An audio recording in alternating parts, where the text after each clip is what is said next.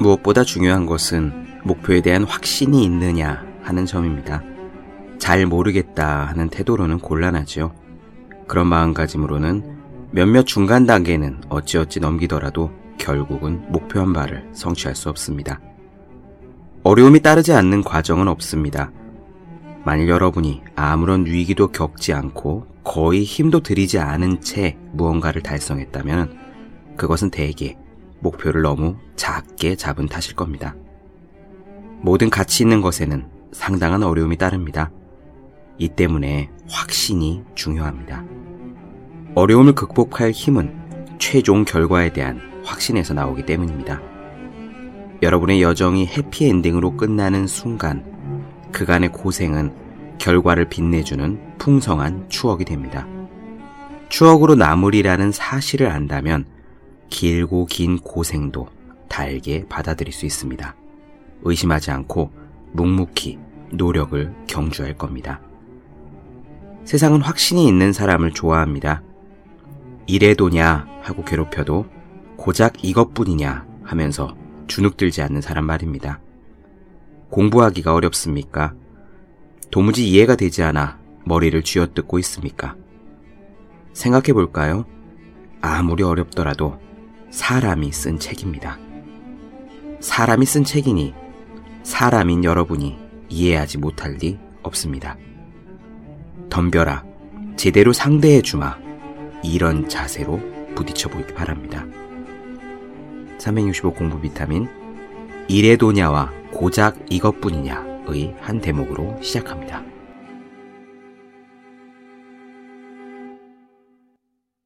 네, 안녕하세요. 본격 공부 자극 팟캐스트 서울대는 어떻게 공부하는가 한지우입니다. 제가 회사에서 일하다가요.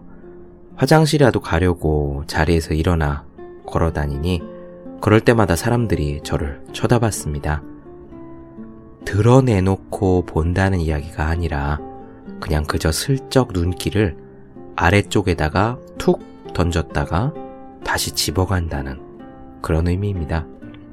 몇 번이나 계속 그러길래 바지에 뭐가 묻었나 하고 아래쪽을 봤더니 아마도 양말 때문이지 싶었습니다. 연보라색 양말. 제가 손에 잡히는 대로 신고 나온 양말이 발가락부터 발목까지 일관되게 한결같이 밝은 연보라색이었습니다. 까만 정장 바지를 입었죠. 무채색인 셔츠를 입었죠. 실내용 슬리퍼마저도 새까만 색인데 그 틈바구니에 연보라색 양말 하나만이 제비꽃 마냥 도드라졌습니다. 이 양말 때문에 사람들이 다 내 아래쪽을 툭 봤다가 눈길 돌렸구나 하는 생각이 들었습니다. 바지에 뭐 묻은 건 아니니까 큰 상관은 없겠네 라고 생각했습니다. 초등학교 때 기억이 났습니다. 집안 형편이 그렇게 넉넉한 편이 아니었어요. 그 시절에는 다들 그랬는지 아니면은 제가 살던 동네가 그랬던 건지는 잘 모르겠습니다. 어느 편이든 간에 그저 저희는 다 같이 민둥산에서 방앗개비나 풍뎅이를 잡거나 돌 조각들을 모아서 길에서 비석치기를 하고 놀았습니다. 그런 식으로 하루하루 지냈으니까요. 친구들 간에 다른 사람과 비교할 일도 또 다른 사람의 눈치를 볼 일도 역시 없었습니다. 저희 아버지 친구 한 분이 옷을 만드는 공장을 하셨습니다. 어린이용 옷을 만들어서요, 큰 회사에 납품을 하셨대요. 지금 생각하면 아마 의류 브랜드의 하청 업체 정도 되었던 것 같습니다. 두 번 정도였던 것 같아요. 아버지가 그 공장에서 저와 제 동생이 입을 옷을 산더미처럼 얻어오셨습니다. 로고도 없었고요. 회사 이름도 없었고요.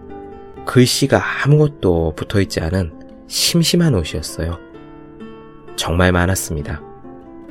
나이대별로 철철이. 그래서 몇 년은 주야 장천 밤낮으로 입을 만큼 많은 옷이었습니다. 문제는 그 아버지 친구분이 옷가게를 하시거나 마트를 하시는 게 아니라 옷을 생산하는 공장에 계시는 분이었다는 거죠. 공장에서 직접 가져온 옷이다 보니까 옷이 딱 한 종류밖에 없었습니다. 그리고 그 옷은 새빨간 쫄바지였습니다. 허리 부분이 고무줄로 된 쫄바지요. 저는 초등학교 시절 내내 그 새빨간 쫄바지를 입고 다녔습니다. 빨간 쫄바지를 입고 반장을 했고요. 전교 어린이 회장을 했고요. 졸업 앨범도 찍었습니다. 게다가 그때 저는 상당히 심각한 비만 아동이었어요. 그 미셸린 타이어 캐릭터 있잖아요. 그렇게 뚱뚱한 몸이었습니다. 그 몸에다가 딱 붙는 면으로 된 쫄바지를 입고 돌아다녔으니까 지금 생각해도 그 모습이 잠옷 볼만했을 겁니다. 그때는 초등학교에 매주 월요일 아침에 전교생이 모여서 아침 조회를 했었어요. 전 어린이 회장이었으니까 운동장 조회에서 늘 구령대 앞에 나가 전체 차렷 교장 선생님께 대하여 경례 하는 걸 했습니다. 빨간 쫄바지를 입고서 말입니다. 그때 단련되었기 때문인지 아니면 제가 선천적으로 둔하기 때문인지는 알 수 없지만 어쨌거나 저는요 다른 사람들이 나를 어떻게 보는지에 대해서 상대적으로 좀 무심한 편입니다. 그냥 그저 나는 내 일을 하면 되는 거 아닌가 하는 그런 심정인 셈이에요. 기본적으로는 좀 그렇습니다. 구태여 미움받을 용기를 사서 읽을 필요가 없는 그런 부류의 사람이죠. 물론 스타일리스트의 직종을 갖고 있는 분이 스타가 되는 이 비주얼의 시대에 제가 구석기인처럼 뒤처진 감은 있는 것이 사실입니다. 대신요, 좋은 점이 있습니다. 확실히 스트레스는 적습니다. 스타일을 내주고 무심함을 얻은 그 손익이 어찌 될지는 계산을 해보아야 알 일이지만 일단 저로서는 남는 장사 같습니다. 고등학교 때 방송에 두 번 나간 적이 있어요. 도전 골든벨에 나간 적이 있고, 그때 그 학교 옥상 위에 올라가서 막 뭐 외치는 프로가 있거든요. 아, 마음을 열어란가? 음, 그런 프로가 있었습니다. 홍록기 씨가 사회자였고요. 옥상에 올라가서 뭐 부모님이든 친구든 누구에게 하고 싶은 말을 막 쏟아내는 그런 프로였는데 그 두 개의 방송 모두 제가 나가서 빨간 쫄바지 이야기를 했더랬습니다. 특이한 사연을 모집한다길래 제가 이런 적이 있었어 라고 이야기를 했더니 그게 이렇게 다 채택이 되더라고요. 그 옥상 위에 올라가서 한 마음을 열어란가 그 프로에서는 주장왕이라고 나중에 10만원어치 도서항품권이 저한테 배송되기도 했습니다. 아무튼 그런 정도로 무심하고 무던한 사람이었죠. 조선시대에 정승을 지냈던 체제공이라는 분을 생각했습니다. 영조, 정조 때 영의정을 지낸 분입니다. 조선시대 4대 정승 중에 한 분이에요. 나머지 세 분은 황희정승, 맹사성, 그리고 임진왜란을 진두지휘한 유성룡님이 되겠습니다. 이 체제공은 어린 시절 몹시 가난했습니다. 절에 가서 공부를 하는데 공부하는 체제공에게 집에서 양식을 꼬박꼬박 보내주기도 버거운 형편이었습니다. 그래서 함께 공부하는 부잣집 자제들에게 놀림도 많이 받았다고 합니다. 하지만 체제공은 조금도 개의치 않았습니다. 그가 과거 시험을 보러 갈 때 일입니다. 노잣돈은 물론 필기구조차 부족해서요. 그는 높은 벼슬을 하고 있는 친구의 아버지를 찾아갔습니다. 부타고 벼루를 좀 달라라고 부탁을 하자 그 친구 아버지는 흔쾌히 그 자리에서 붓과 먹을 싸주면서 가져가라 라고 했지요. 그때 체제공이 정색하고 이렇게 말했습니다. 저희 집이 가난해서 비록 도움을 부탁드리게 되었지만 제가 직접 이 물건들을 들고 가야 합니까? 그 당시 양반은요, 직접 손에 물건을 들고 다니지 않는 시절이라고 합니다. 친구의 아버지는 미안하게 생각하면서 하인을 통해 보내주겠다고 사과를 했습니다. 이에 최지공이 감사의 인사를 표하고 물러나려고 하는데 추위를 막기 위해서 등 뒤쪽에 넣어두었던 개 가죽이 바닥에 떨어졌답니다. 그 모습을 본 주위 사람들이 피식피식 웃었습니다. 개 가죽은 천민들이나 쓰는 물건이었기 때문입니다. 요즘으로 치면 이런 느낌이 아닌가 싶어요. 학교에 학생들이 있는데 전부 다 구스다운을 입어요. 엄청 가볍고 무척 따뜻한 거위털 말이죠. 근데 우리 집은 가난해서 구스다운을 살 돈이 없습니다. 그래서 형이 입던 군대에서 가져온 깔깔이를 속에 껴입고 학교를 나갔다가 체육 시간에 옷을 갈아입다가 그 깔깔이 속에 입고 온 군대 깔깔이를 다른 사람들이 본 격. 그렇게 생각하면 비슷할 것 같아요. 개가 죽은 천민들이나 쓰는 물건이었기 때문에 주위에 있는 사람들이 모두 웃었습니다. 그러나 젊은 체제공은 낯빛조차 변하지 않았고요. 아무 일 없는 듯이 그 개가죽을 주워서 다시 옷 안에 넣었습니다. 이를 보고 주위 사람들은 최지공이 나중에 반드시 큰 인물이 될 사람이다 라고 생각을 했다 합니다. 논어에 이런 구절이 나옵니다. 공자의 제자였던 자공이 묻습니다. 부유하면서도 교만하지 아니하다면 어떻게 볼 수 있습니까? 이 자공은요, 장사에도 수완이 있고 굉장히 집이 넉넉한 사람이었습니다. 그래서 공자가 백수일 때, 그러니까 사실 공자는 원래 제자들을 가리켰던 요즘으로 치면은 사교육 선생님이거든요. 공자가 어려웠던 시절, 그가 천하를 주유하면서 여비가 많이 필요했던 시절에 자공이 그를 서포트해 주었습니다. 그런 배경을 알고 나면은 이 질문에는 애교랄까 그런 모습이 좀 엿보여요. 스승으로부터 칭찬을 받고 싶은 마음인 거죠. 돈이 많고 부유한데 교만하지 않으면은 좀 어떻습니까? 이렇게 물은 거예요. 하지만 공자는 이렇게 답했습니다. 어, 그 정도면 괜찮지. 하지만 가난하면서도 즐길 줄 아는 것만은 못한 것이다. 오늘 방송의 이야기를 드리다 보니 마치 제가 가난을 즐기는 사람이라거나 체제공처럼 의연한 사람이라거나 뭐 그런 뉘앙스가 되는 것 같아서 민망한 면이 있습니다. 전혀 그런 의도로 시작한 이야기는 아니에요. 다만 저는 이런 말씀을 꼭 드리고 싶었습니다. 이따금 살다 보면 우리가 옷을 잘못 입을 때도 있고 화장이 잘못될 때도 있고 주위 사람들이 입고 사는 것보다 내 형편에 넉넉치 않아 그것을 못 따라갈 때도 있고 그래서 어쨌거나 사람들이 우리를 보며 피식피식 웃거나 수군수군 될 일이 있기도 합니다. 하지만 아무리 그런 일이 있더라도 괜찮다고 아무 일도 아니라고 그냥 의연하게 아무 일 없이 우리는 우리의 할 일과 우리의 공부를 하면 된다고 이 말씀을 드리고 싶었습니다.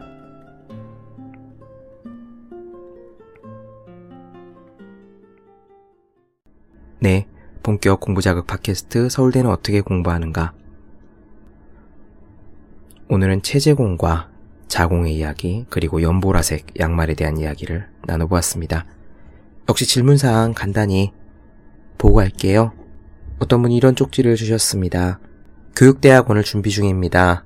제가 하고 있는 전공은 음악이기 때문에 서양 음악사라는 과목을 공부해야 되는데 서양 음악사 과목뿐만 아니라 모든 공부가 그렇듯이 예를 들면 국사나 세계사나 등등 흐름이나 시대나 그런 것을 좀 시대별로 체계적으로 큰 그림을 그리고 파악해야 되는 그런 과제가 있습니다. 그런데요, 공부를 하다 보면 머릿속에서 그 체계와 스토리가 잡히지 않아서 짬뽕이 되는 그런 시기가 있는 것 같아요. 저뿐만 아니라 다른 분들도 공통점으로 있을 거란 생각이 드는데 이 시기에 진도를 나가는 것보다도 계속 공부했던 부분을 읽으면서 체계화해서 머릿속에 확실하게 이해를 하고 넘어가는 것이 좋은지 아니면은 조금 더 가다가 슬슬 자연스럽게 끼워 맞춰 지는지 질문의 요지는 이겁니다.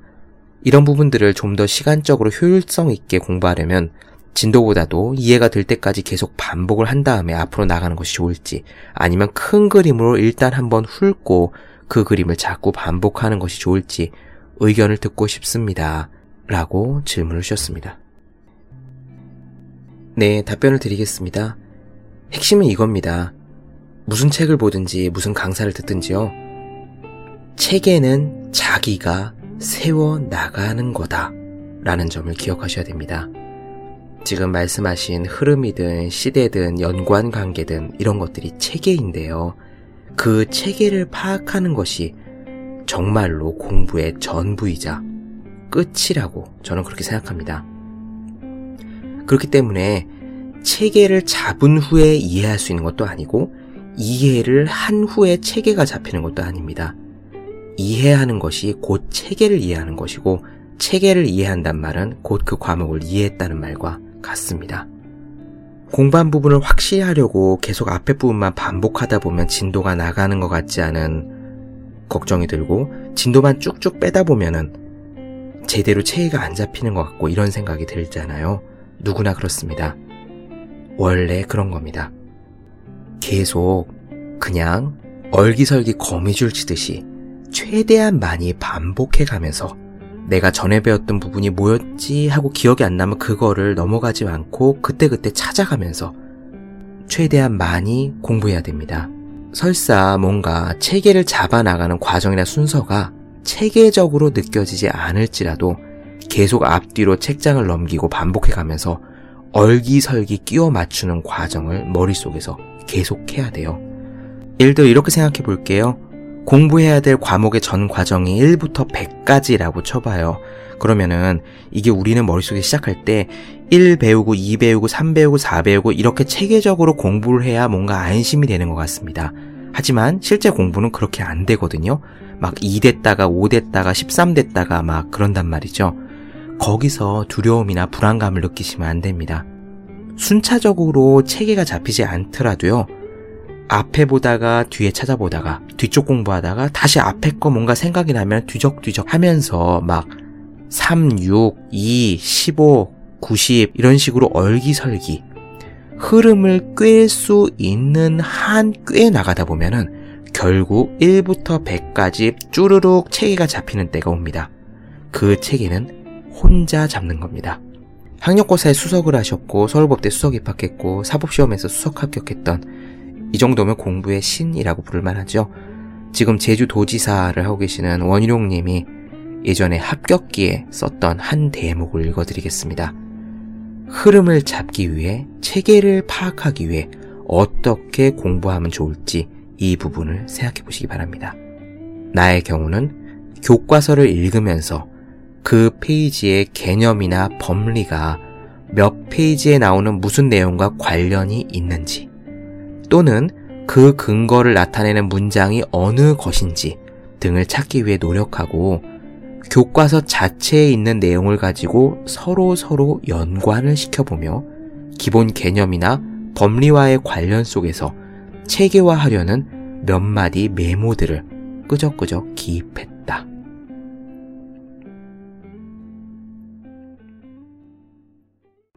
네. 본격 공부자극 팟캐스트 서울대는 어떻게 공부하는가? 오늘은 여기까지 하겠습니다. 더 많은 이야기가 궁금하신 분들, 질문사항 있으신 분들은 제 네이버 블로그 허생의 즐거운 편지로 찾아주시면 되겠습니다. 그리고 매일매일 공부하는 여러분 자신을 위해 여러분 주변에 매일매일 공부하시는 분들을 위해서 보기만 해도 공부하고 싶어지는 365 공부 비타민을 선물하시면 좋을 것 같습니다. 오늘은 여기까지 하겠습니다. 저는 다음 시간에 뵐게요. 여러분 모두 열심히 공부하세요. 저도 열심히 하겠습니다.